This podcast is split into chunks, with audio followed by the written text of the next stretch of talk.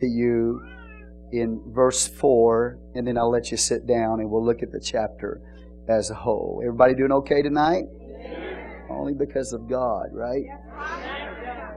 Amen, amen. All right, Ezra 9 and verse 4. Then were assembled unto me every one that trembled at the words of the God of Israel, because of the transgression of those that had been carried away. And I sat astonished until the evening sacrifice. Amen. Lord, we come before you tonight. We ask your blessing, Lord, to be upon the reading of your holy word. God, inspire me to preach tonight to this people, in this generation, in this hour, Lord. We need to hear, God, this word tonight from Ezra. We thank you, Lord Jesus, for speaking to us. Inspire us, Lord, to preach it and to hear it. It is already anointed because it belongs to you. In Jesus' name we pray. Amen. You may be seated in the name of the Lord. All right, verse 1. Now when these things were done, the princes came to me, saying, the people of Israel and the priests and the Levites have not separated themselves from the people of the land, doing according to their abominations, even of the Canaanites, the Hittites, the Perizzites, the Jebusites, the Ammonites, the Moabites, the Egyptians, and the Amorites. For they have taken of their daughters for themselves and for their sons, so that the holy seed have mingled themselves with the people of those lands.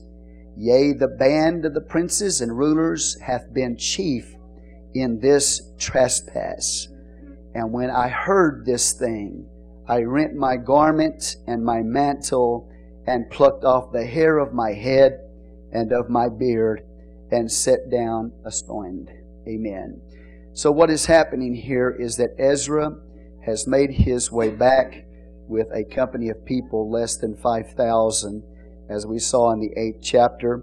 They've made their way back to the land after about 60 years or so, in between the 6th and the 7th chapter. Haggai, Zechariah, Zerubbabel, and Joshua are no longer around. And when Ezra arrives in the city of Jerusalem, he finds that the condition of the people of God is less than expected. Amen. Now, the people of God have been back in the land for a while, and the temple has been built, but their condition is not very good. They have backslidden in a way, and they are in apostasy in a way. So when he gets there in Jerusalem, he sees the condition of the people. And what the problem was is that the people, including the leadership, began to intermarry with the people of the other lands, the Canaanites, Hittites, Perizzites, Jebusites, Ammonites, Moabites, the Egyptians, and the Amorites. So they began to intermarry. Now, this is not a racial thing. This is a spiritual problem. And I can prove that to you by the word of the Lord, because in Numbers chapter 12 and verse 1, Moses, the lawgiver, married an Ethiopian woman. Okay?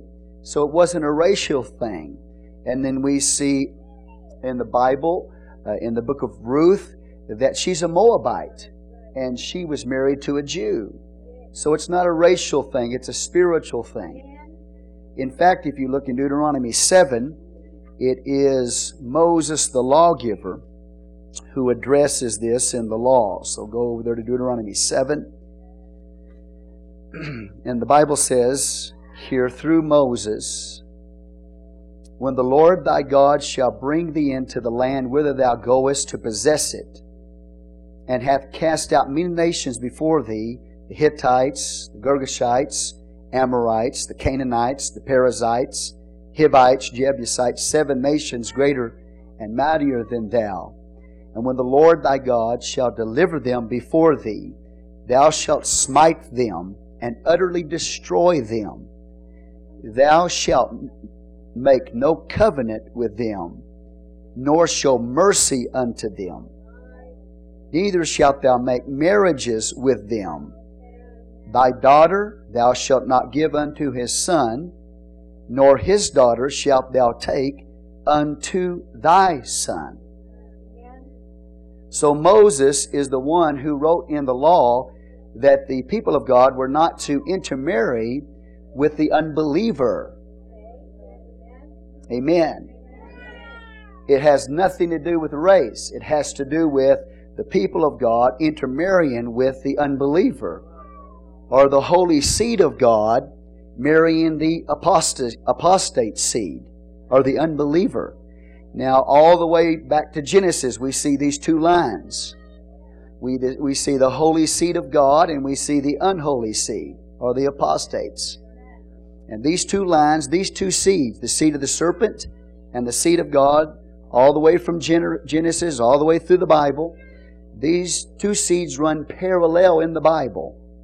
And these two seeds, the holy seed of God and the unholy seed of Satan, are to never intermingle. They are to never be married together. Never. In fact, it is a lethal sin for a believer to marry an unbeliever. It is lethal. It is deadly. It is the mark of breaking a covenant with God. It's the highest level, highest mark, highest indication that a person has departed from God when they marry an unbeliever. It is absolutely forbidden in the Scripture for the holy seed of God to marry the unholy seed of Satan. And this is what is happening in the passage. So that when Ezra gets back to the land, he sees the condition. And it's not just the people, but it's the leadership as well. So that this apostasy started with the headship. It started with the leaders, and it trickled down into the congregation. In fact, the leaders were the ones that were most given to this, if you can imagine that. Amen. It would be like a pastor of an apostolic church going out and finding an unbeliever in the world and marrying her, or some leader in the church. Amen? Some elder or some deacon in the church going out as a believer and marrying an unbeliever and bringing that situation into the house of God. It is absolutely lethal, and it is a mark of breaking the covenant of God Almighty. Oh, do you understand that? And so that's what is going on when Ezra gets back. He sees the people. Now listen carefully. They've been back in the land for a while. The temple has been built. But the people have backslidden. And so when he gets there in the land and he sees the condition and this holy seed of God intermingling or intermarrying with the unholy seed of Satan, when he sees this, you can understand his response. Because of the level of the sin. It would be called in the Bible the exceeding sinfulness of sin. It is a high level sin for a believer to marry an unbeliever. I will say it again. It is lethal, and it is the mark of breaking covenant with God. Okay? And it is absolutely forbidden. It's forbidden in the Old Testament. And it's forbidden in the New Testament. 2 Corinthians chapter 6 talks about that you're not to be unequally yoked together with the unbeliever. That means you are not to marry an unbeliever. Now, obviously, before you marry an unbeliever, you will enter into a relationship with them. So before you get on that slippery slope, you better check yourself. You understand what I'm saying? Because you have to know somebody. You have to be in a relationship with them before you finally marry them. And I want to tell you something. If you start having a relationship with somebody that is not a believer, you're going to get on a slippery slope. And it's very hard to get your footing once you get on that slippery slope. It's hard to catch yourself when you start going down. So don't wait till you're standing at an altar to repent. Don't even open the door to it. Because if you open the door to it, you're going to get on that slope and your foot, you're going to have a hard time catching yourself. So it's a very serious, it's a very deadly, it's a very lethal thing for you or anybody in the Church of the Living God to intermarry with the unbeliever. It is absolutely forbidden in the Scripture. So again, it is not anything about race. Because as we said, Numbers 12:1, the lawgiver who said don't marry the pagan or the unbeliever is married to an Ethiopian woman. Numbers 12:1, right? So we have examples of people in different races marrying, and God didn't condemn that. But He condemns the holy seed marrying the apostate. The holy seed marrying the unholy seed. Are you hearing your pastor tonight? Amen. Praise the Lord. And we are not to give our children to the ungodly in marriage. You understand that? They may go off and do it, but you can't give your consent and you can't give your approval upon it. You absolutely cannot do that. Say praise the Lord. So because of this exceeding sinfulness of sin, this breaking of the covenant of God Almighty on this level, when Ezra sees it, some people would say Ezra went over the top. That means that he overreacted. But he did not go over the top. He did not overreact. Because it was exceeding sinful what they were doing. And so we see the Scripture tells us in verse 3 that when Ezra hears of this, now remember we have priests that are doing this. We have the princes and the rulers. They've been the chief in the trespass. So we've got high-level leadership involved with this. And when Ezra hears of it, as he returns, sees the condition, he said, when I heard this thing, I rent my garment and mantle, plucked off the hair of my head and of my beard, and sat down astonished. Now think about what he did. He tore his clothes. He tore his mantle, he tore the hair out of his face, and he tore the hair out of his head. Now, we don't do that today, do we? Sin is not responded that way by leadership today. You know what we do? We organize groups, amen, to try and go and recover. You understand what I'm trying to say? We get committees together and try to go out there and recover the apostate. You understand that? We do everything but what Ezra did. We respond in every way but the way that Ezra responded. I mean, you got somebody that comes up there and starts ripping the hair off of his face and pulling the hair out of his head and tearing his clothes. It wasn't over the top.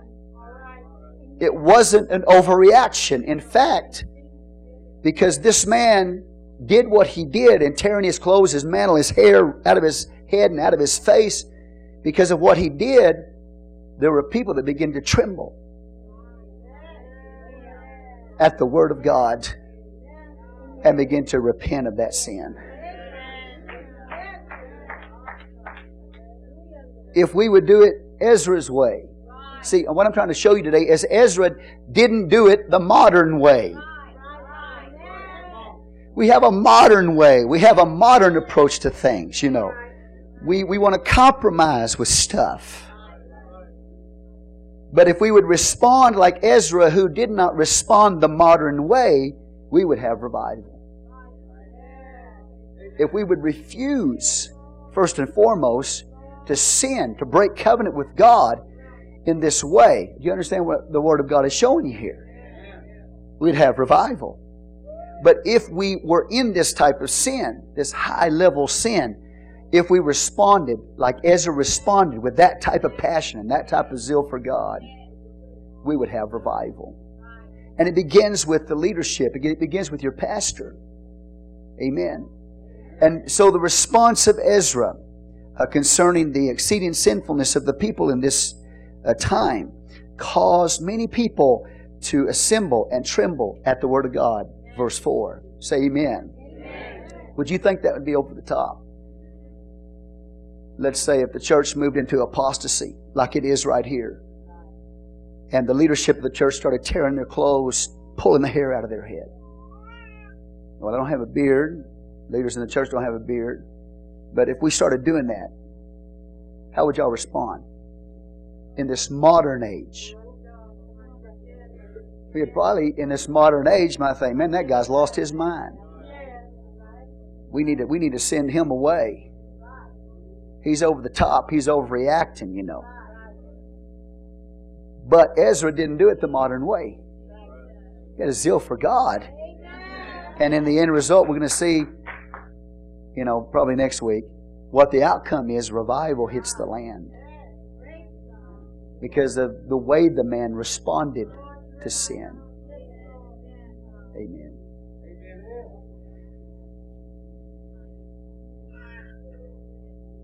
Verse 4 says, "Then were assembled unto me everyone that trembled at the words of God." Now I want you to notice something here. Even though Ezra goes to this level of pulling his hair out and his beard and tearing his clothes, and he goes to that level, he doesn't go in a tirade. Do you understand what I'm saying? He doesn't lose control. He hasn't lost control. God doesn't lose control. He doesn't go into tirade. He goes into prayer. And he goes into intercession. Okay? And the people see this man of God. And the Bible says, many assemble, and they trembled at the words of God. Amen. So that what we see here is a people who tremble at the Word of God. Do we tremble at the Word of God? I said, do we tremble at the Word of God? Are we a people who are at that level spiritually that we tremble at the Word of God? You see, we can mark our Bibles up. We can have notes from Genesis to Revelation, where we've marked them up and written on them and written notes out by the side, and you know what I'm talking about. But just because we have a marked up Bible doesn't mean that we're doing anything with it. You can have a knowledge of the Word of God from Genesis to Revelation, and if you're not doing anything with it, then maybe your life is marked up. You can have your Bible marked up and fouled up and everything else, but really maybe it's the life that's marked up and fouled up. Because we have to be a people that when the Word of God goes forth, that we tremble at His Word. That we do something with the Word of God that we're hearing, that we just don't have a knowledge of it. But it affects our life. It does something to us when we hear it. It brings us to a place of repentance. And so the response of the people when they saw Ezra responding to the apostasy that he saw in that way caused them to tremble at the Word of God, to begin to do something with the Word of the Lord in their life. Do we tremble at the Word of God? When we study, we should study on our knees.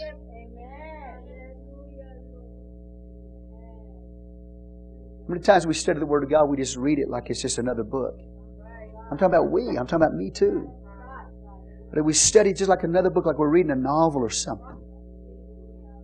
Do we reverence God's Word? Do we tremble at His Word? Do we respect His Word at this level? That when we read and we study, we fall to our knees and we study the Word of God on our knees.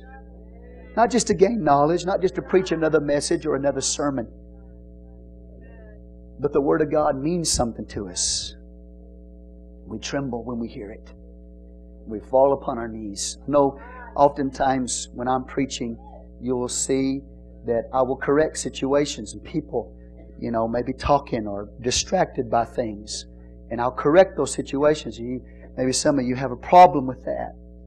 But when it comes to the Holy Word of God that is being preached, it's not about, I appreciate you respecting me. But more importantly, respecting the Word of God. that when you hear the Word of God preached, this is God's Word. It's holy. And I've got to be careful to let myself get distracted and be talking all the time. Amen.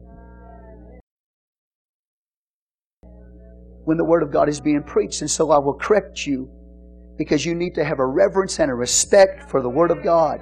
You need to have an awe of it. An awe of God. He's, as the Bible said, He's terrible. That means God is awe-inspiring. When I hear His Word, amen, I love the Word of God. And you should love the Word of God, that you would not allow yourself to be distracted. I will tell you a long time ago that when I was in the church, Christine and I were engaged to be married. And we didn't even sit by each other in the church. So that when the pastor announced to the congregation that Christina and I were engaged, their mouths fell open. They didn't even know that we were friends. They were shocked, because they never saw us sitting in the church, yakety yak yak yak. They never saw us holding hands. They never saw us passing notes. Because when we went to the house of God, I went to the house of God and she went to the house of God. We went there to meet with God and to hear the Word of God and to be focused on what was preached, and we refused to let anything distract us. So even though we were engaged to be married, we didn't even sit together. It was kind of different. I know it was probably different for her, but it was really different for me. After we got married and came back from our honeymoon, and we were sitting together in church. I remember coming and sitting together in church that first night. It was really different, you know, because we had never done that before, you know. And you kind of feel a little bit funny. You think everybody's looking at you. You just get this feeling. I mean, it wasn't true, but you just get this feeling. Everybody's looking at me right now, and I'm sitting by my wife here, you know. But that's just the way we were. And it wasn't the pastor that told us to do that. It's just that we had a reverence for God and a reverence for His Word. And we didn't want anything to distract us from hearing that Word or experiencing God. Amen? Say praise the Lord. Praise the Lord. Do you tremble at His Word like that? I didn't have Mom and Dad sitting in the church with me. Mom and Dad wasn't sitting beside me in the church. I was by myself, as far as my natural family was concerned, by myself sitting in the house of God. Amen. She had a brother, but her Mom and Dad wasn't sitting in the church beside her. But as young people, we just had just a love for God and a love for His Word. Praise the Lord. And I pray my testimony tonight encourages some of you to come in here and to get focused on the Word of God and to get focused on the things of God and have personal revival and build your life on the Word of God. Build your life on the things of God. Build your life living for the Lord.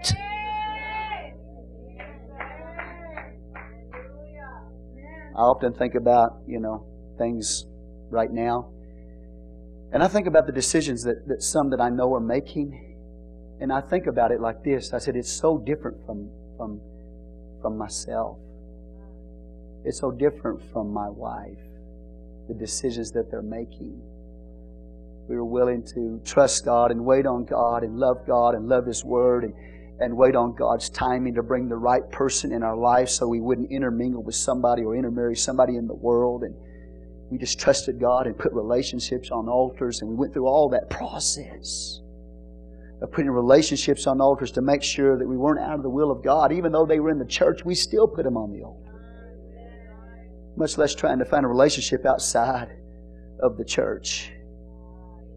And I think about someone I know, and they're going a different direction, and it just doesn't, it's not the same. You have to be patient. You have to learn to wait on God. You have to learn to put relationships, even that are in the church, on the altar to make sure it's the will of God. And so when Ezra went to the land, he saw these people marrying and intermarrying with the heathen. People that offered their children as sacrifices to Moloch. Human sacrifices. People that were involved in witchcraft. Do you understand? just gross idolaters. When Ezra saw the people of God marrying these people, no wonder he responded by tearing his clothes, his beard, his hair out of his head. No wonder he got that way. He saw the condition of the people. Where is the fear, the reverence of God? Where's the fear, the reverence of a holy God? And just the thought of getting out of His will. Just the thought of doing that causes you to fear. Where is it? We need to respond like Ezra responded in this modern culture. It will respond the way he responded and the way the people assembled around him and trembled at the Word of God. If we will respond that way, we will have revival without question. But it starts with the leadership. It starts with me. And it trickles down from me to other leaders and then from there into the congregation. Amen.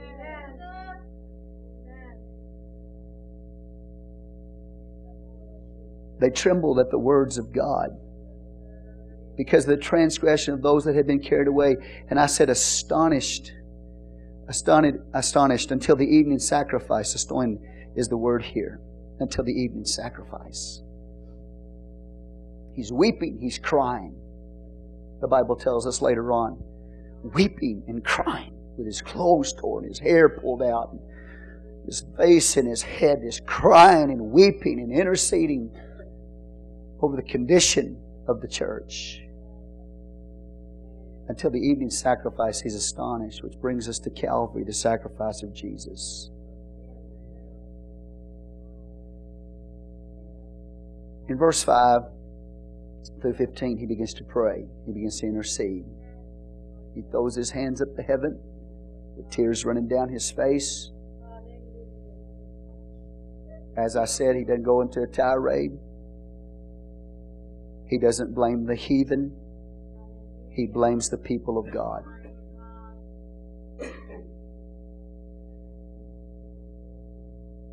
He starts interceding. He starts praying.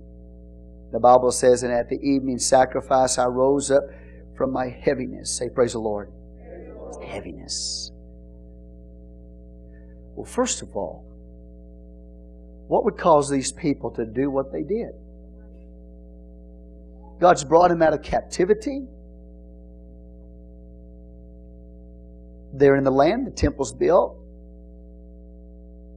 And to go away from God, to be unfaithful to God this way, to break His covenant, what was it that caused them, or what brought them to this place where they would do something like that? Well, if you study the prophets like Haggai and all the way up beyond Ezra to Nehemiah, you will see that the people of God were constantly afflicted. And as they were afflicted, they went into discouragement. No excuse. But discouragement will cause you to let down. It'll cause us to let down. And so because the people of God, constantly afflicted, moved into a position of discouragement, they started letting down the guard. And that's what will happen oftentimes with us, including your pastor. In times of discouragement, when you fought the battle, a long and hard battle, and you get discouraged, and pretty soon you just get tired, and you start letting down your guards. Are you hearing your pastor tonight? It's so easy in a time of discouragement to just start saying, okay, I'm going to stop fighting. So I'm going to let down the guards. And these people have sinned against God greatly. And partially, as we read the prophets Haggai and on through Nehemiah, it's partially because of their affliction. Even the days of Ezra trying to build the temple of God and all the opposition that was coming against them, they were discouraged at times. Haggai got them through it. Zechariah got them through it so that they built the temple. Amen? Got them through those times of discouragement. But as history goes along, all the way even beyond Ezra's day, when Nehemiah comes to build the walls, there's affliction, there's attack from the enemy that causes the people of God to be discouraged. And when they get discouraged, they let down. That's just the way it is. So Ezra begins to pray over the situation. And the Bible says, at the evening sacrifice I rose up from my heaviness, and having rent my garment and my mantle, I fell upon my knees and spread out my hands unto the Lord my God. Spread out my hands. That means he lifted his hands like this to God. Why do people lift their hands like this to God? What is that a symbol of? What's that a picture of? Surrender. We've heard that. Surrender, yes. But it's more than just surrendering. It means, Lord, I'm not concealing anything. Lord, when I come and approach you tonight, there's nothing hidden. I'm coming with just like this before you. I'm not trying to hide anything. I'm not trying to cover up anything. I'm not trying to conceal anything. I'm standing in your presence today, Lord, and I'm giving you all. I'm giving you everything. And this is Ezra. This is his position. This is his condition. He's crying. He's weeping. He's heavy. He's discouraged. He's tore his clothes, tore his hair, tore his beard. He gets up and he starts praying. He lifts his hands to heaven. He says, God, I'm not hiding anything. I'm not going to conceal anything. I'm coming. I'm giving you everything I got. Praise the Lord. Amen. Amen. Praise the Lord. Would you back there in the back, do your pastor a favor? Would y'all come on up in the front? I'm going to invite you. I'm going to invite you to come in a little bit closer instead of being back there on that back pew. Thank you. No hiding anything. No concealing anything. No covering up anything. Just saying, God, I'm coming with my hands lifted up. I'm coming here tonight, Lord, and I'm going to give you all that I got.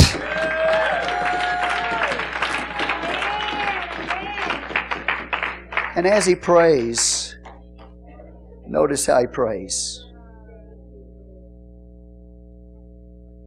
He said, oh my God, I am ashamed. I'm ashamed and blush to lift up my face to Thee, my God. For our iniquities are increased over our heads, and our trespasses grown up unto the heavens. Notice what he does. He doesn't point a finger at the unbeliever. He doesn't blame the Canaanite, Hittite, Perizzite, Jebusite, Ammonite, Moabite, Egyptian, or the Amorite in verse 1. He doesn't blame the unbeliever for what has happened, because the unbeliever doesn't know the truth. So the blame is on the people of God who know the truth. You get somebody in the church and they move into this state, this condition. They moved away from the Lord. And they start getting in a relationship with somebody in the world. It's not the person in the world's fault, problem. It's the person that was in the church that knew the truth's problem. The person in the world doesn't have a clue. They don't know the truth. They don't know. The person that's at fault for entering into relationship with the unbeliever is the believer, because they know the truth. So the problem isn't with the unbeliever. The problem is with the believer. So you'll notice Ezra doesn't point or blame the unbeliever. He blames the people of God for doing this. And notice how he prays it. His intercessory prayer. I'm ashamed and blush to lift up my face to Thee, my God, for our iniquities are increased over our heads, our trespasses are grown up unto the heavens. Since the days of our fathers have we been in great trespass unto this day, and for our iniquities have we, our kings, our priests, been delivered into the hand of the kings of the lands, to the sword, to captivity, and to spoil, and to confusion of face, as it is this day. Notice how he prays. He blames the people of God. But he doesn't say, they didn't. He says, it's our sin. It's our trespass. We have done this. See, we can stand up. I can stand up tonight and I can preach to you about the sad state of the church. I can stand up and preach to you about apostasy that's in the church. But if I'm in the church, then we are in the apostasy. If I'm in the church and the church is in a sad condition, that means I'm in a sad condition. See, oftentimes we want to divorce ourselves from the church. And we want to point a finger at the church and say, yeah, you're in sin, and they are in apostasy. And yeah. But I want to tell you something. If this church tonight is in apostasy, if this church tonight is in a sad state, then so am I. Because I'm a part of you. And I can't divorce myself from you. So tonight, if you're in revival, tonight if you love God, tonight if you are the people that you need to be in God, then I'm with you in that. I'm with you in the victories. I'm with you in the good condition. I'm with you in the revival. But if you're not in a good state, if you're apostate, then so am I, because I am a part of the church, and I cannot divorce myself from the church's condition. I can get up and I can preach and I can tell, and divorce myself and distance myself and talk about how all of you are in apostasy and sad state and sad condition. But that's not what this man did. This man stood up and said, we have sinned. We have transgressed. It's our problem. We have done that. It's me, oh God. It's me, oh God, standing in the need of prayer. It's me, oh God. It's me, oh God, standing in the need of prayer. If the church is lukewarm, if the church is apostate, if the church is in a bad condition, it is because I'm a part of it. And I could have done something different to change it on a personal level. So I can't divorce myself from you. I can't divorce myself from your condition. I cannot do that because I'm a part of you. And whatever condition we're in, that's the condition I'm in. Especially as your pastor. See, I'm in touch with that reality. That if you're not doing too good as a church, I'm not doing too good as a pastor. Because it starts with me. If our church has a problem, I have a problem. If our church is not in revival, I'm not in revival. You see what I'm saying? And this is Ezra. This is the way he was. He's a great man of God. But when he starts praying, yes, he recognized the sin that was in the people. And he wasn't guilty of that particular sin. But he said, we have done this. I'm part of it. A great man of God like Ezra said, I'm a part of it. Until each one of us tonight, church, individually in this house, take responsibility for the condition of the church. And we stop divorcing ourselves and distancing ourselves from the condition of this church, thinking that we are better than it. Then that's when we will have revival.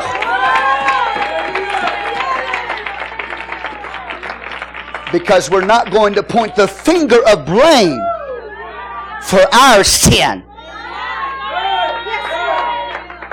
It's me, oh God. It's me, oh God, standing in the need of prayer. It's me, oh God. It's me, oh God, standing in the need of prayer.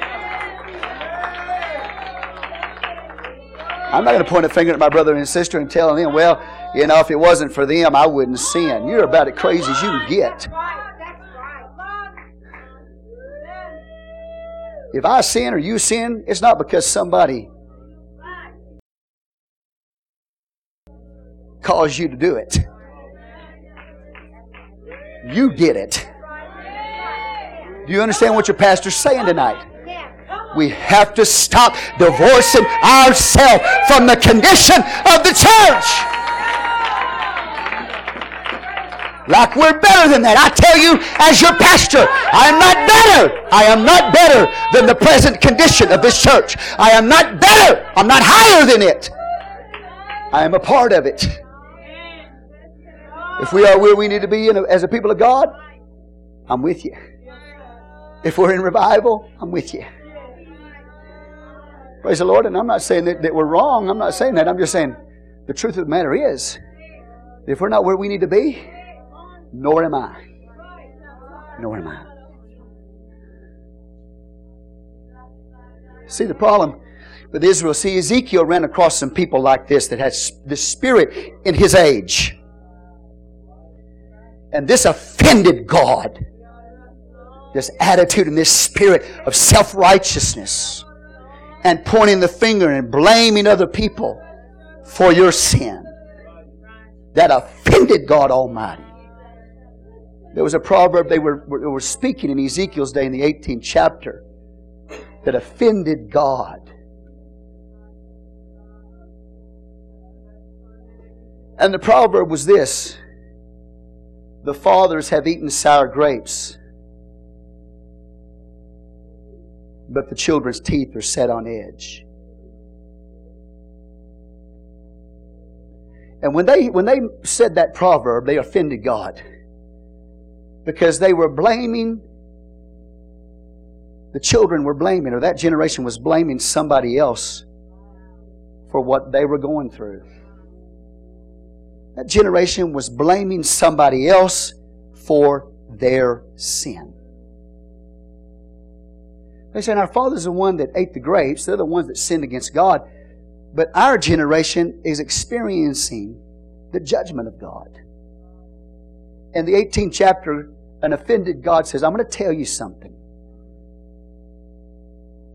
Let me just read it to you. Let's go to Ezekiel so you'll see it. Do we have any clue as to how we offend the holy God? I tell you, we are not in touch with it.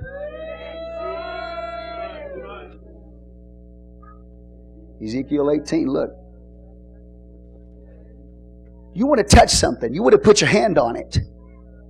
You put your hand on yourself. And you say, it's me, oh God. I put my hand on my own head.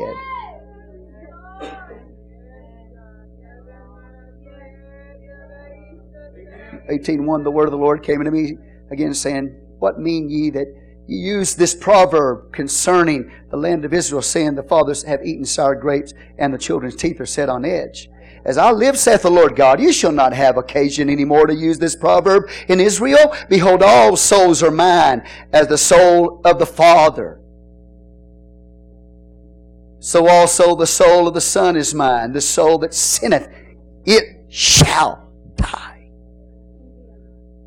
God said, stop blaming other people for your sin.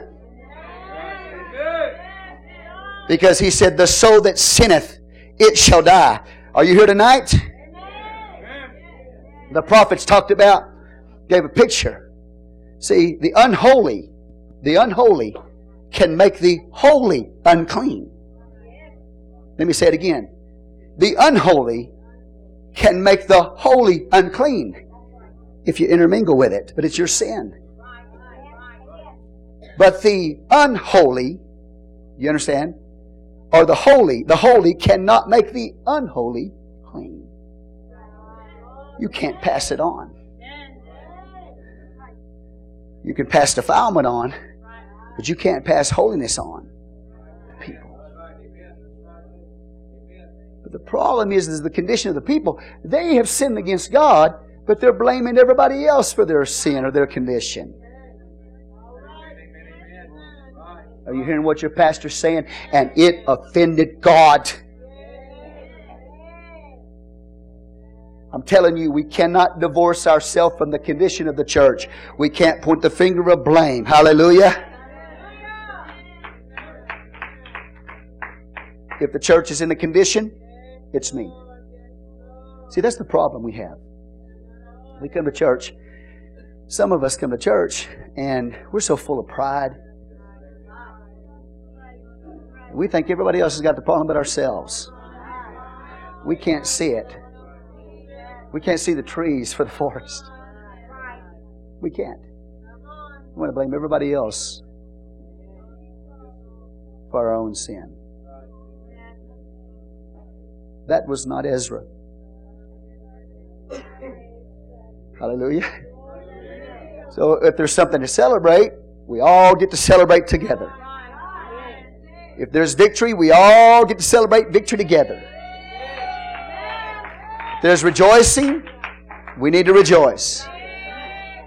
If there's a need for sorrow, everybody's going to sorrow, right? We're all in one big body. How did you come to church today? How did you come to church tonight? How did I come to church tonight? We're living in a generation that is just like Ezra's day and just like Ezekiel's day. And Ezra said, we have sinned against God.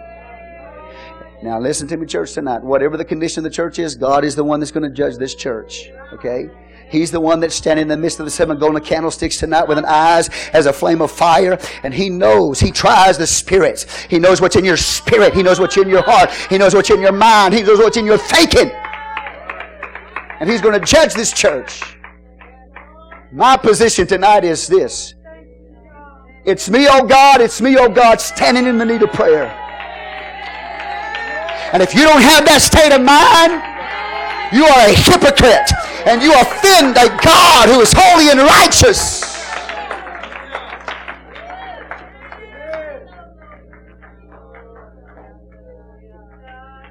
Whatever. I say, if you want to touch something, touch your own head. If you want to touch something, touch your own family.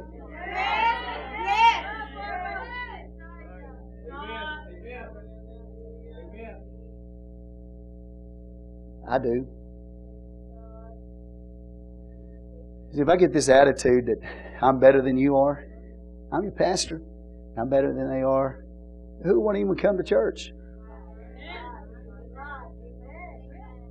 If you get this, if you get the truth though of the whole matter, like Ezra had this revelation, man, I say, man, what we are is who I am. It's who I am. Yes, sir. Amen. Amen. You understand? Somebody said, not long ago, forgive me for this carnal illustration, but a certain football team, they had a real bad game. And they said, that wasn't us. Sorry to tell you, it was. That's right. That's right. Because you repeated it again. It is you. That's not me. Yes, it is. Because you repeated it again. It is us. So go as the church goes, so go all of us, including your pastor. No wonder the man lifts his hands to heaven like that and said, I'm not covering up, hiding anything, concealing anything. He says, we have the problem.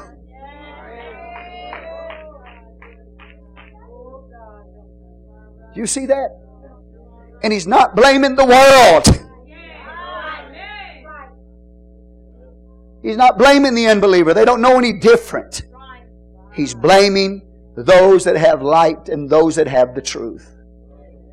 And he puts himself in the whole thing. This is why he is such a great man of God. This is why, like when men like Daniel, when they prayed right before coming out of captivity, Daniel prayed, we have sinned against thee, O God. to us belong confusion of face. He put himself in that. He's a great prophet of God. I don't read anything where Daniel ever sinned against God in anything. But he said, we have sinned against thee, O God. To us belong confusion of face. What he's saying is, God, you are righteous. God, you are holy. You're right, and I'm wrong. Hallelujah. And you better believe this preacher's going to preach right at you. I'm not going to preach before you or in front of you. I'm going to preach right to you.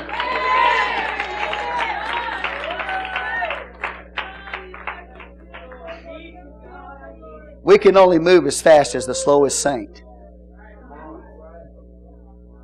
as a church. That's right. You get a big old ship and you try to turn a big old ship, it's very slow. It takes a long time to turn a big old ship. A lot of time. We're not trying to turn one individual. The whole church of the living God has to be turned. And it takes time to turn. It takes years, like a big old boat. It takes years to turn that thing around. Say amen. Amen. Because what we fail to understand is oftentimes is that we go through times and seasons of great revival. Restoration, restored back to the land, coming out of captivity. The house of God is built. Things are in place. The order of service is set. The church is doing good. But look how quick. Look how quick this people went down. That quick. It can happen to any of us tonight. It can happen to me very quickly, because there is something we need to understand is there is a desire in you and a desire in me to live holy before the Lord, correct? How many have that desire to live holy? But how many recognize that you have a sin nature that intrudes with that? We have a sin nature that intrudes with that desire to live holy. But that doesn't mean it's an impossible battle to win. Read Romans chapter 7 when you get time. Paul went through that process of this struggle between the desire to live holy and the struggle of that sin nature that was in him. And he just I thank God through Jesus Christ. The only way, he said, the only way I can live holy and be victorious over this sin nature is through Jesus Christ. So it's not a hopeless battle. We can win this battle. But my point to you, brothers and sisters, is that we must recognize that there is a struggle inside of us. There's a struggle between the desire to live holy and an evil nature that's in us. And if we're not careful, we can go down quickly. And we get on that slippery slope. How many of you know what I'm talking about? You get on that slippery slope. Man, as soon as you get on it, then you're trying to get your feet back, right? What do? You just keep slipping. Until pretty soon, you just slipped all the way out. Because sin adds to sin. You open the door for one sin, here comes another one. You open the door for one sin, here comes another. I know what I'm talking about. I preach, we open the door. We step on the slippery slope. Don't get on the slope. That's the whole point. Because when you get on the slope, you're not going to be able to get your footing back. But there is a struggle between that desire to live holy and that sin nature that interferes with that. You know what I'm talking about? And this is what the people of God went through. They went through a time of revival. But now they're backslid. Desire to live holy on the one hand, but yielding to the sin nature on the other. Does anybody in the church tonight recognize the condition of the body of the church? This church. Not the one across town. This church.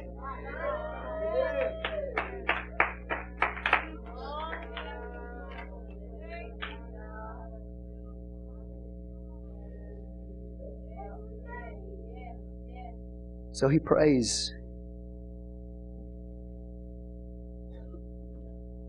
He said, I'm ashamed. I blush to lift up my face to Thee, my God. For our iniquities are increased over our head. Our trespass is grown up unto the heavens.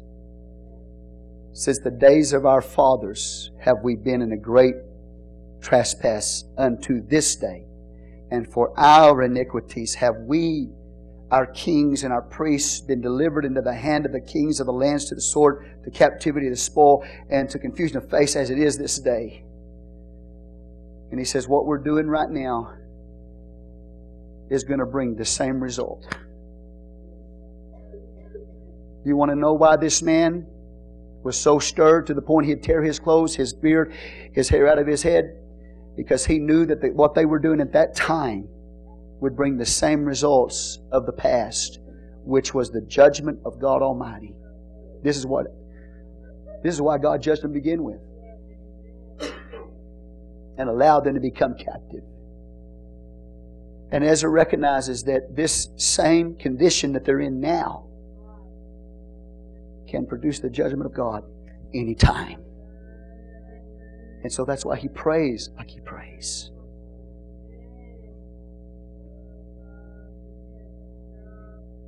The holy city have mingled themselves with the people of those lands. Yea, the hand of the princes and the rulers have been chief in the trespass. Verse 2. It's trickled down from the leadership into the body of Christ. So it is so easy. It is so easy for a church to be affected by leaders.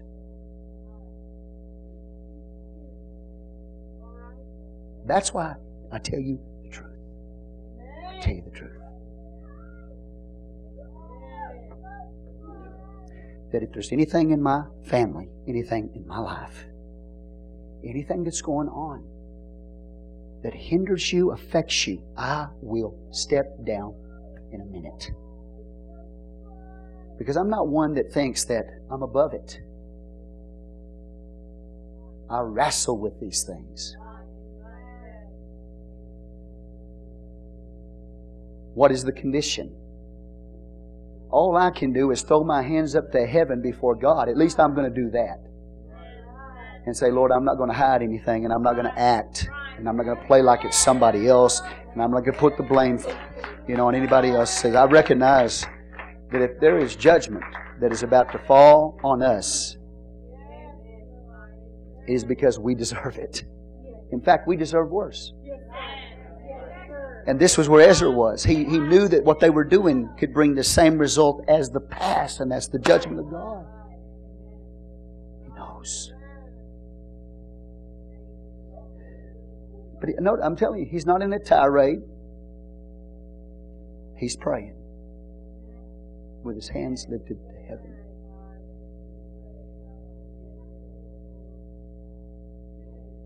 And notice what he says, okay?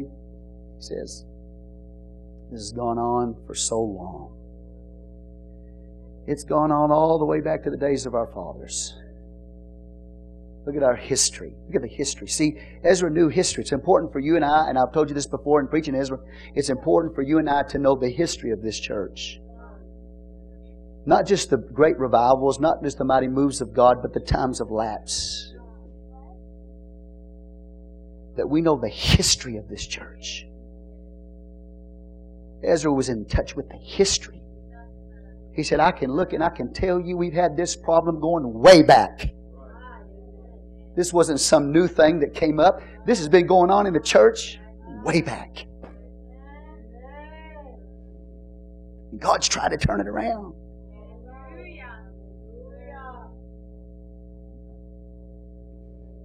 Now watch how he prays.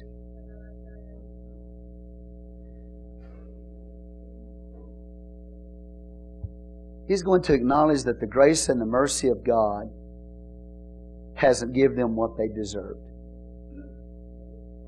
He said, we've had grace for a little space. The reason why, church, that you and I are not destroyed tonight is because a little space of grace.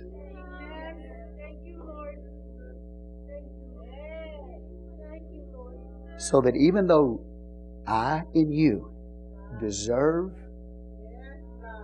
much worse than we get,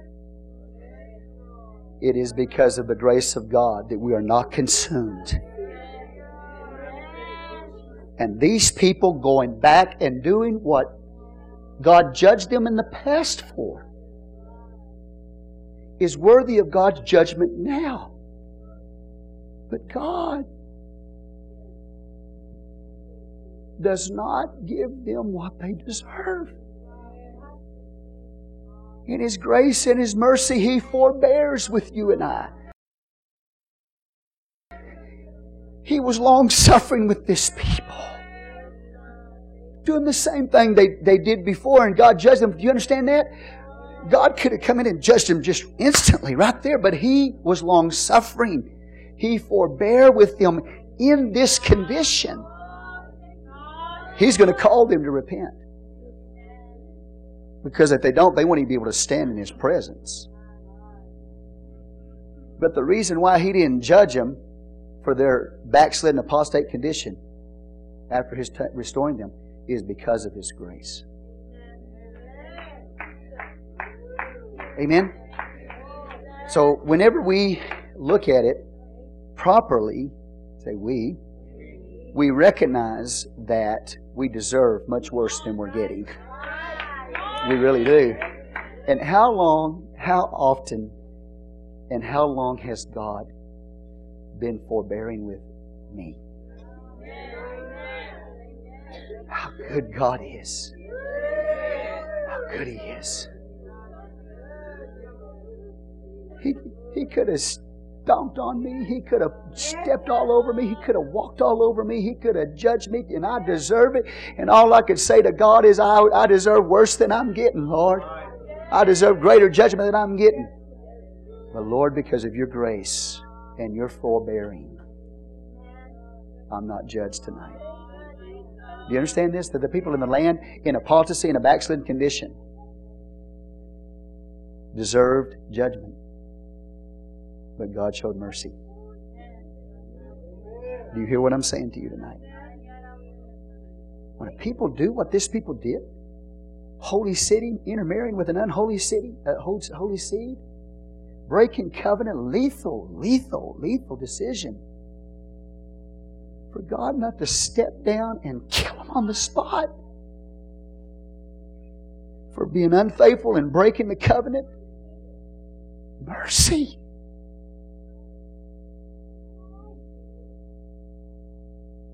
How good God is. And when people go away from Him and are unfaithful to Him, He doesn't judge them instantly.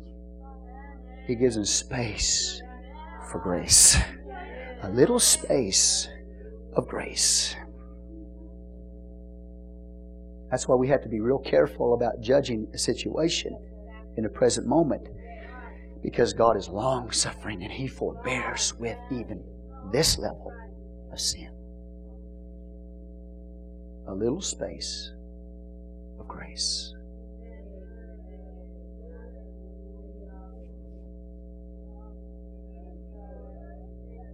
Are you thankful tonight that the Lord was long-suffering with you and forbear, that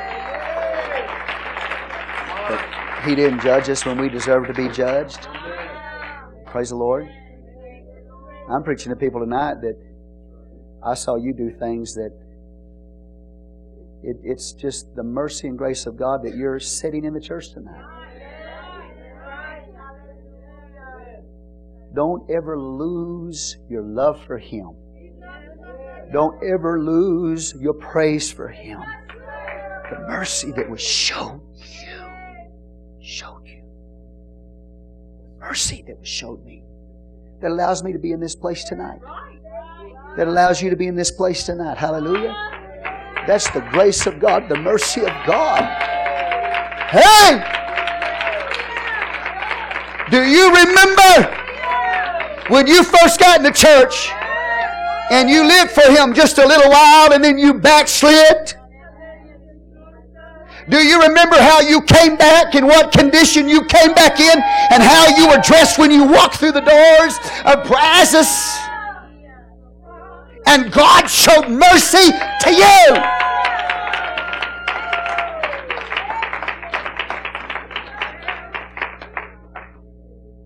When your pastor could have run you out of the church coming in there dressed like that, because you knew better. God showed mercy to you. He didn't give you what you deserve. And obviously, I can't stand up here and preach a message without my life experience being in it. I can't divorce myself or distance myself from my life experience. But for the grace of God Almighty, every one of us would be in hell tonight. But for the grace of God Almighty, you wouldn't even be a family tonight. Amen. Amen. God and His sovereign grace and mercy in your life put you crazy people together. So that you would have a family in the church of the living God. Amen. Hallelujah. You understand what your pastor's saying? That's the goodness of God. The grace of God. Yeah, it's a horrible, lethal, deadly sin they've committed. They've broken covenant with God Almighty in doing what they have done. But the second thing you need to see is the grace of God did not give them what they deserve. And so what you do is you recognize your history. You look at your, sometimes not just as a church, but you got to look at your own history. And yes, it's under the blood, but look at the history. Say, yeah, I was doing pretty good here, then slipped. I got on the slope and I couldn't get my footing, and there I go. Then the Lord picked me up. He brought me up out of the pit from which out of a pit, and He put me back on my feet again. Do you understand that? Look at your own history. And it's all right to say, yes, Lord, I missed it there, and I sinned there, God. It was horrible. But I'm still in the church tonight because of grace, the mercy of God. He that's been forgiven much loves much. God doesn't want you to shoot yourself, condemn yourself. He wants you to say, thank you, Lord, because I deserve worse than what I'm getting. I deserve worse than what I'm getting. And sometimes you have to look at your history. If things are not going well, I do. Things start coming apart on me, falling apart around me. I look at the situation and say, Lord, and I tell my wife, I said, I made a mistake somewhere. I missed it somewhere. I don't know where I missed it, but I missed it somewhere. And I said, I don't know how far back it goes. I don't know how far back it goes, but I have missed it somewhere. Because there's some things that are happening in my life right now. I can't say I don't deserve. I say, I've missed it somewhere. I tell you that. As your pastor, you have to get honest with God. If things start falling apart in your life, you don't keep...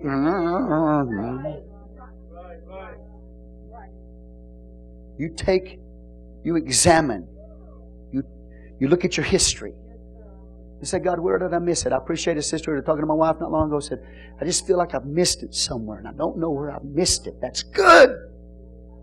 That's somebody looking back at the history, the decisions that have been made in life, that have brought them into a present situation, and they're saying, where did I miss it? That's good. You have to know your history. This man knows the history of the church. This man has just come out of captivity.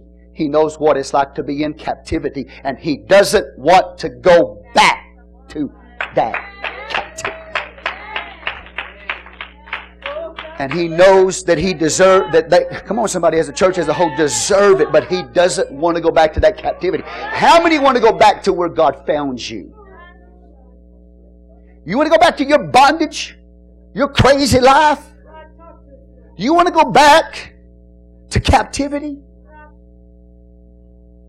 We have a man here, Ezra, that knew what it was like to be in captivity. That's why he's praying like he's praying. We have sinned.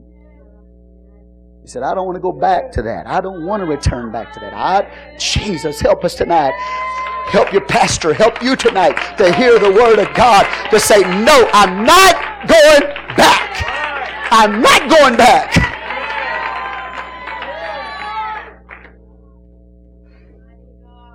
It wasn't better with us when we were in Egypt. It wasn't better with us when we were in the world. I don't want to go back to the captivities, the bondages. I don't want it. I don't want it. I deserve judgment. I don't want to go back. See, Ezra, this man's in touch with the reality of it. He was in it. He doesn't want to go back to it. You have to know your history. Say, I don't want to go back to that. I remember the way our family was just a mess. A mess. I'm not going back to that. I'm repenting. If you're a wife tonight, you got to repent of yourself. If you're a husband and not doing what you're supposed to do, you got to repent of yourself.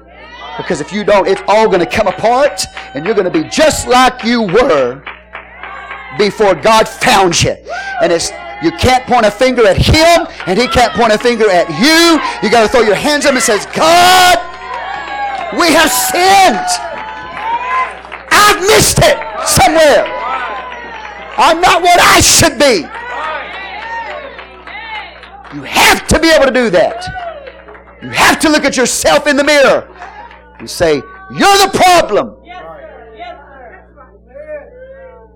But it's not a hopeless battle. With Jesus Christ, you can win. With Jesus Christ, I can win this battle. I can win. I want to tell you something, my friend. You might try it. You might go out and return to what you were once in. But I want to tell you something. Think about what you're going to miss. You're going to miss feeling the presence of God like you feel Him tonight. You're going to miss hearing the Word of God like you're hearing it tonight. The blessings of God in your life. You'll miss it. You'll miss it. And you're out there, you try everything to fill that hole. You'll never be able to fill it. Only God will satisfy you. And only God will satisfy me.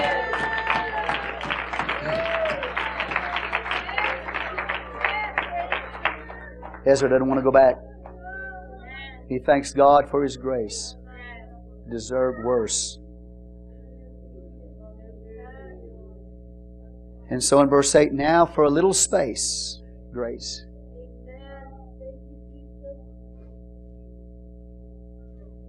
Now for a little space, grace. What a good God. Give you a little space, grace. If it wasn't for God coming to you and I and strengthening us daily, helping us overcome, getting us out of discouragement and depression and heaviness and defeating the enemies that would afflict us, where would we be tonight? I know where I would be. Little space, grace. A little space, grace that had been showed from the Lord our God to leave us a remnant to escape. See, not everybody came, left Babylon and went back to Jerusalem. Only a remnant, only a few. Out of the hundreds and thousands of Jews that should have returned, only a small little remnant of people. And now this remnant, the condition that it's in the land, is not much better than the people back in Babylon. But it was God's grace that allowed for even a remnant to come out of captivity. His grace allowed a remnant. If I'm in the church tonight, it's because of the grace of God. If it wasn't for the grace of God, there wouldn't even have been a remnant that returned. Had all stayed in Babylon. But as we read at the beginning of the story, God stirred up their spirits, stirred up their hearts. God did it. If God didn't stir them, they would have never had a desire to leave. God stirred them. and they left. Just that little space of grace that there'd be a remnant. That's who the prophets preached to. They preached to the remnant. They didn't preach to the whole general house, the whole church. They preached to a small group of people called the remnant. The grace of God. To leave us a remnant to escape and to give us a nail. Oh, wow. A little space grace to give us a remnant. And then he said, a nail. Nail.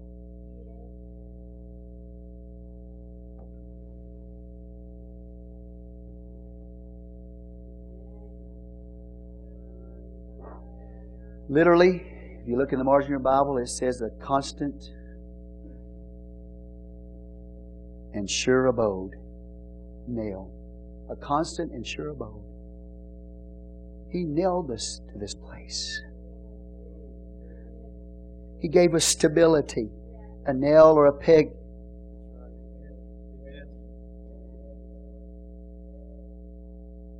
Yathed in the Hebrew. Yathed. Nail. Can be a peg that's driven into the ground that secures the tent. It's a picture of being secured, nailed to the promises and covenant of God. Stability. The wind's blowing against that tent because we have a nail. It gives us stability. It gives that tent stability. It holds that tent in place. Also, Yathed was a nail that was driven in the wall, driven in a board of the tabernacle. And they would hang vessels of God of the tabernacle on that nail. It was driven, if you will, into a wall to hold things up.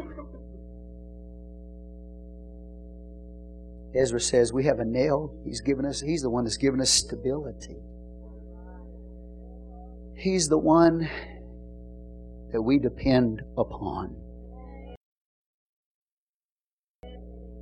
He's the one that holds us up. That's right. That's right. Amen. That's right. Amen. In Isaiah 22 and 22 and on, Jesus is called the nail in a sure place. It's a prophecy about Jesus. A nail in a sure place. This nail he's talking about is Jesus Christ.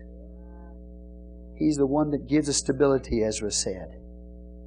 He's the one that we hang everything upon, that holds everything up in our life. When I need to be lifted up, when I need to be held up, He's my nail. Amen. How is He? This nail in a sure place, and Isaiah 22 prophesies of Him. And in Zechariah prophesied that he would be a nail. How is he? Because he was nailed. For you and I on the cross, he has nailed us to his throne. So that behind the veil, beyond the veil, there is an anchor that is sure and steadfast. We are connected to the nail, to the throne of God Almighty, the nail of the throne. Because He was nailed, we are nailed with Him in the throne.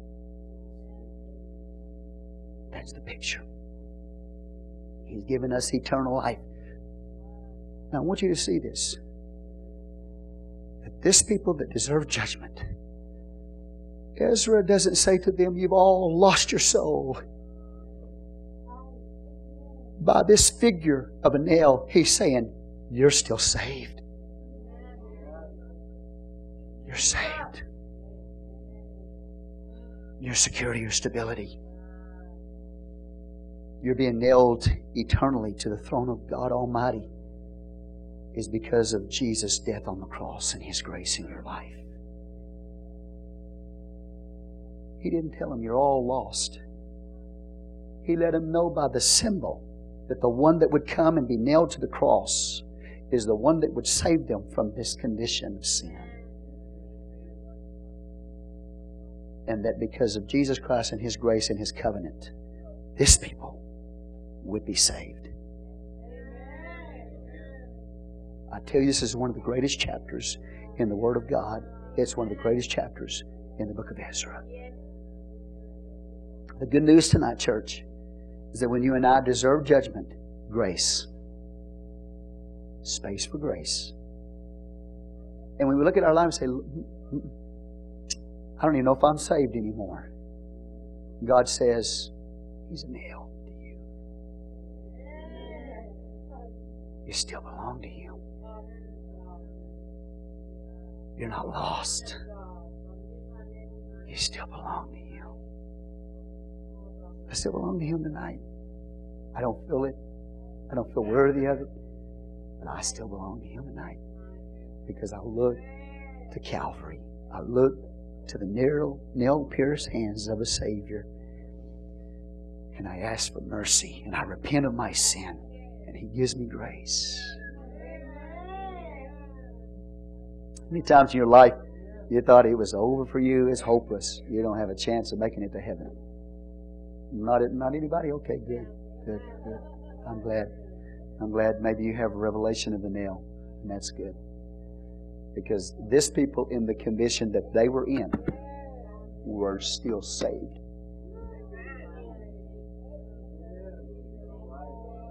Now that doesn't mean that if they don't repent that they're going to remain that way. Because Ezra will go on and say, we are not even able to stand in your presence this way. Okay? But at least at this point they're still saved. God's given them space. Grace. Isn't that good? Now for a little space, grace have been showed from the Lord our God to leave us a remnant to escape and to give us a nail. Yathed in the Hebrew, that's Jesus Christ. In His holy place. That our God may lighten our eyes and give us a little reviving in our bondage. God, You've been good to us. You've been gracious to us. You didn't give us what we deserve. Lord, continue to be like that. Continue. Continue to bless us. Continue to allow us to remain in the land. Continue, Lord, this path.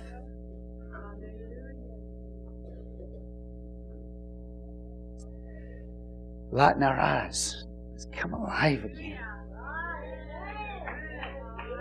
Y'all, if you've ever fasted, you know, you haven't eaten for a while, then all of a sudden you eat a little food, and it's like, just all of a sudden, like, I mean, I don't know how to explain it, but like, all of a sudden life begins to come back into you. I've been in those situations, fasting, you know, you start eating, man, all of a sudden, like, wow, light comes back in your eyes, you know, you come back alive, literally. And that's what He's saying, Lord, let that light come back up in us. Life come up in us.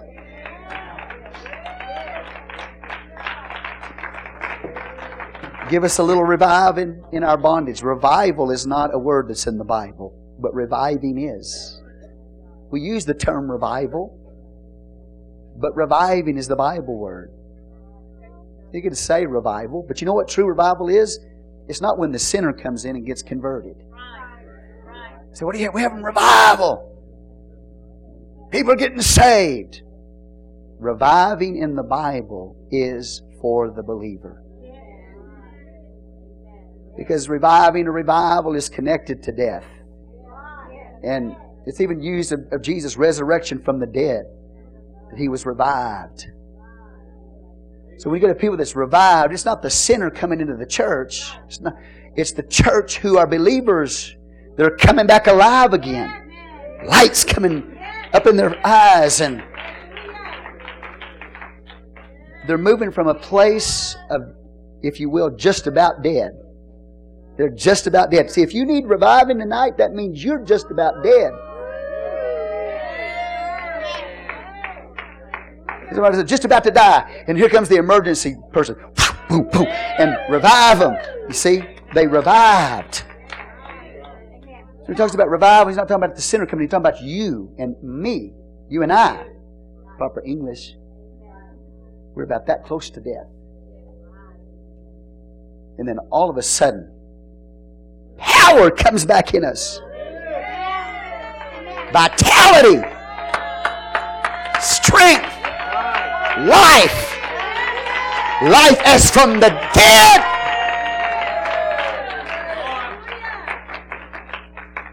All by the grace and mercy of Jesus Christ by Calvary. The one that was nailed to a tree. Reviving. We're praying, God, send this revival. We're thinking about souls being saved.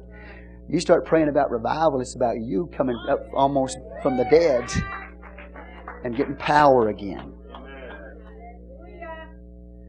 And when people see you, they know you've been revived.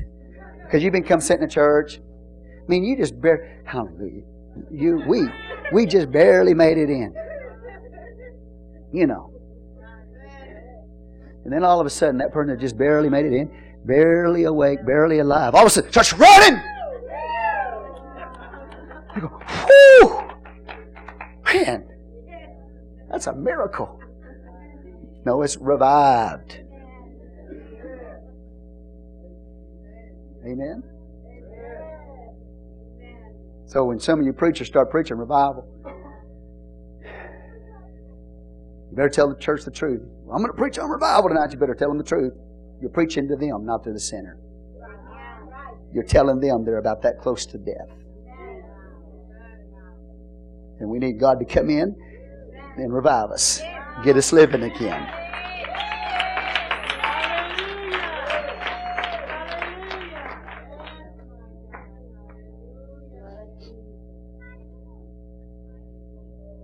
For we... Verse 9, we're bondmen, yet our God hath not forsaken us in our bondage. Look at that. But hath extended mercy unto us in the sight of the kings of Persia, to give us reviving, to set up the house of our God, and to repair the desolations thereof, and to give us a wall in Judah and in Jerusalem. And now, O our God, what shall we say after this? For we have forsaken thy commandments.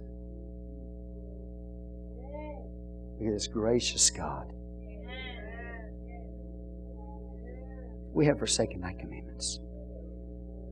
You start praying like this, you're praying. You start praying for revival, you start praying, Lord, we have forsaken thy commandments. We are not what we should be. We've sinned against you. To us belongs confusion of face. We have trespassed against thee, O God. We are in apostasy. We're in a sad state. We. You start praying like that, something will happen in you first.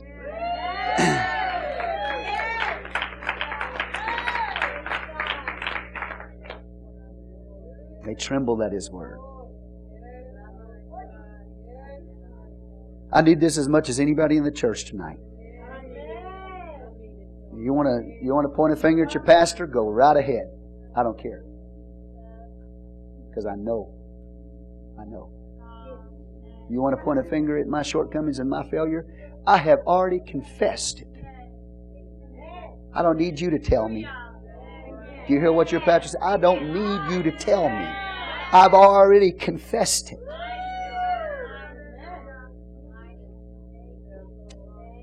So you want to talk about your pastor failing or being a failure? Go right ahead. I don't really mind. There are two or three of you that do that. Hallelujah. Because I've already confessed it.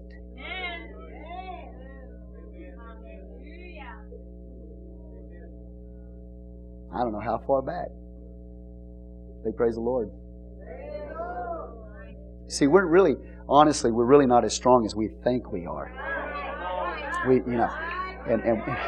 Things come in our life to show us we're really not as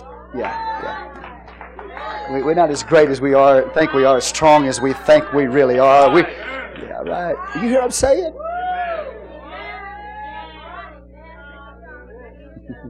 Praise the Lord. Yeah. I'm a fast runner. Woo! Hallelujah! Look at me run. Until you get with some competition. And then you get humbled. Humbled. But my runners are, I say my runners because they're my runners. My runners don't have that attitude. They don't walk around haughty and prideful and they think they, you know, they're Mr. God's gift or she's God's gift to the athletic world. They don't think like that. But there's some in the church that do. Until you really have some competition. Then you find out you're really not as great as you thought you were, as strong as you thought you were. Hallelujah to the Lamb. Sometimes we're going to go through things in our life. And God says, you know, you really think you're something. You're really not that big of a deal. You're really not that big of a deal.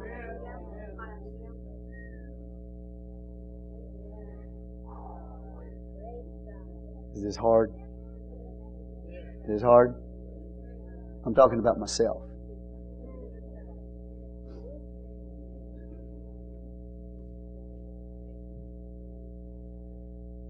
Yeah, okay, fine. You can point fingers at everybody else, but when you go through it, where will you be? How will you handle it? When you are on a personal level, what would you do? I love every one of you. But what would you do in a similar situation? But for grace.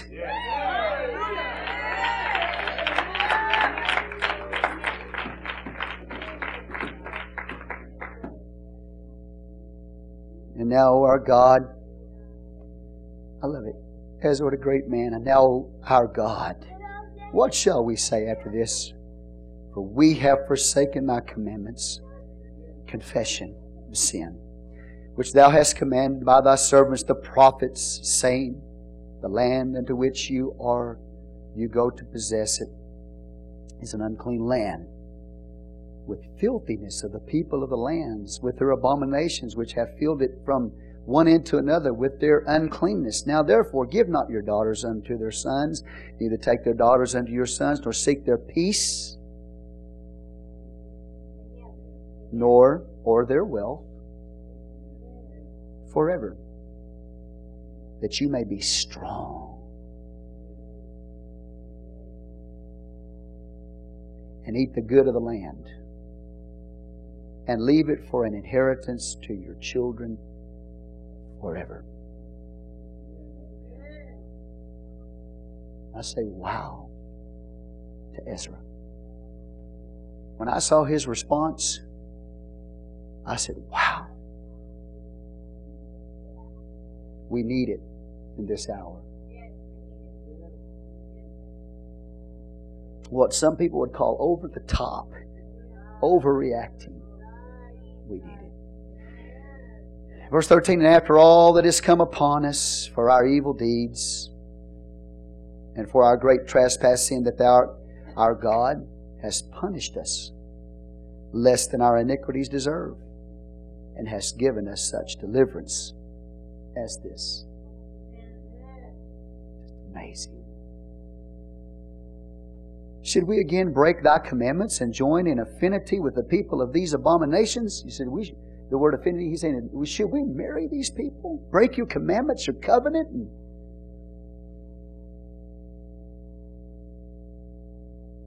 And join in affinity with this people of these abominations? Which, wouldest not thou be angry with us till thou hast consumed us, so that there should be no remnant nor escaping? It wasn't a race issue. It was a spiritual issue. What you and I have to understand is that the people in the world have a zeal to take your holiness.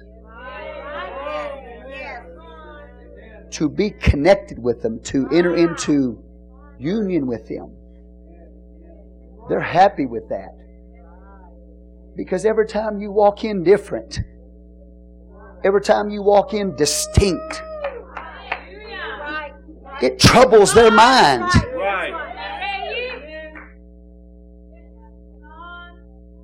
And so to get rid of that troubling what we would call conviction off, they've got a zeal to destroy or take your holiness from you, because it'll make them feel more comfortable if you're like them. Ezra knew the problem with entering into relationships with the people of the land. They would take the holiness of the people of God away because they have a zeal to do so.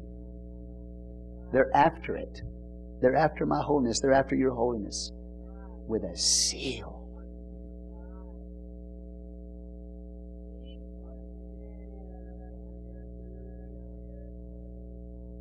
Okay, so verse 14, should we again break thy commandments and join in affinity with the people of these abominations? Wouldest not thou be angry with us till thou hast consumed us, so that there should be no remnant nor escaping? Concerned with the judgment of God. O Lord God of Israel, thou art righteous, for we remain yet escaped as it is this day. Behold, we are before thee in our trespasses, for we cannot stand before thee because of this. The grace of God has been shown them. They haven't been judged. But Ezra knows that if they continue in this sin of apostasy and intermingling and intermarrying with the unbeliever, they stay in that present state, they will be outcast, unable to stand in the presence of God. And so we will see, Lord willing, next Wednesday we will see what is the response. We've already seen a small assembly gather around Ezra and tremble at his word. We will see what the direction is from the Lord. How are they going to fix this? You've got priests, leaders, people in Israel that have married unbelievers. What is the direction going to be to the believer concerning the unbeliever that they're married to?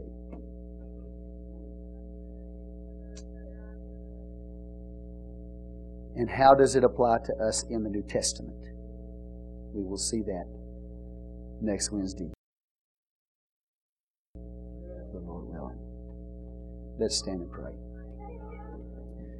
Father God, tonight we stand before you, Lord Jesus, and we are thankful tonight for your blood, for your mercy, for your grace, for the cross.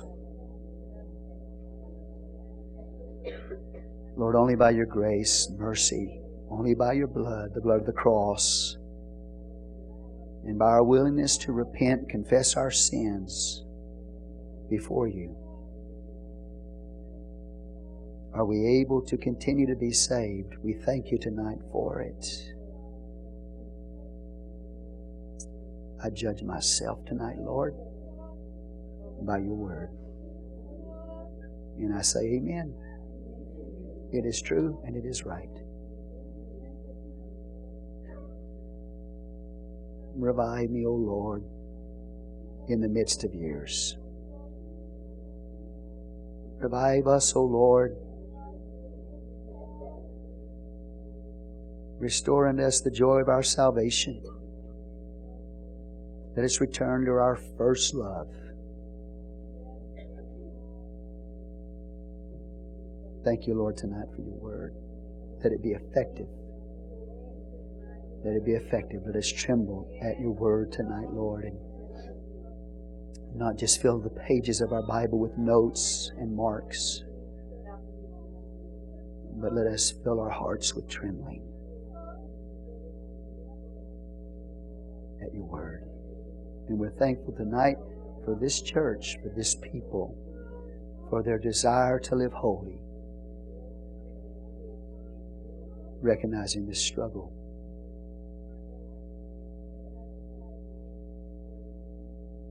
Lord, let us continue to remain to be holy as we are challenged in this hour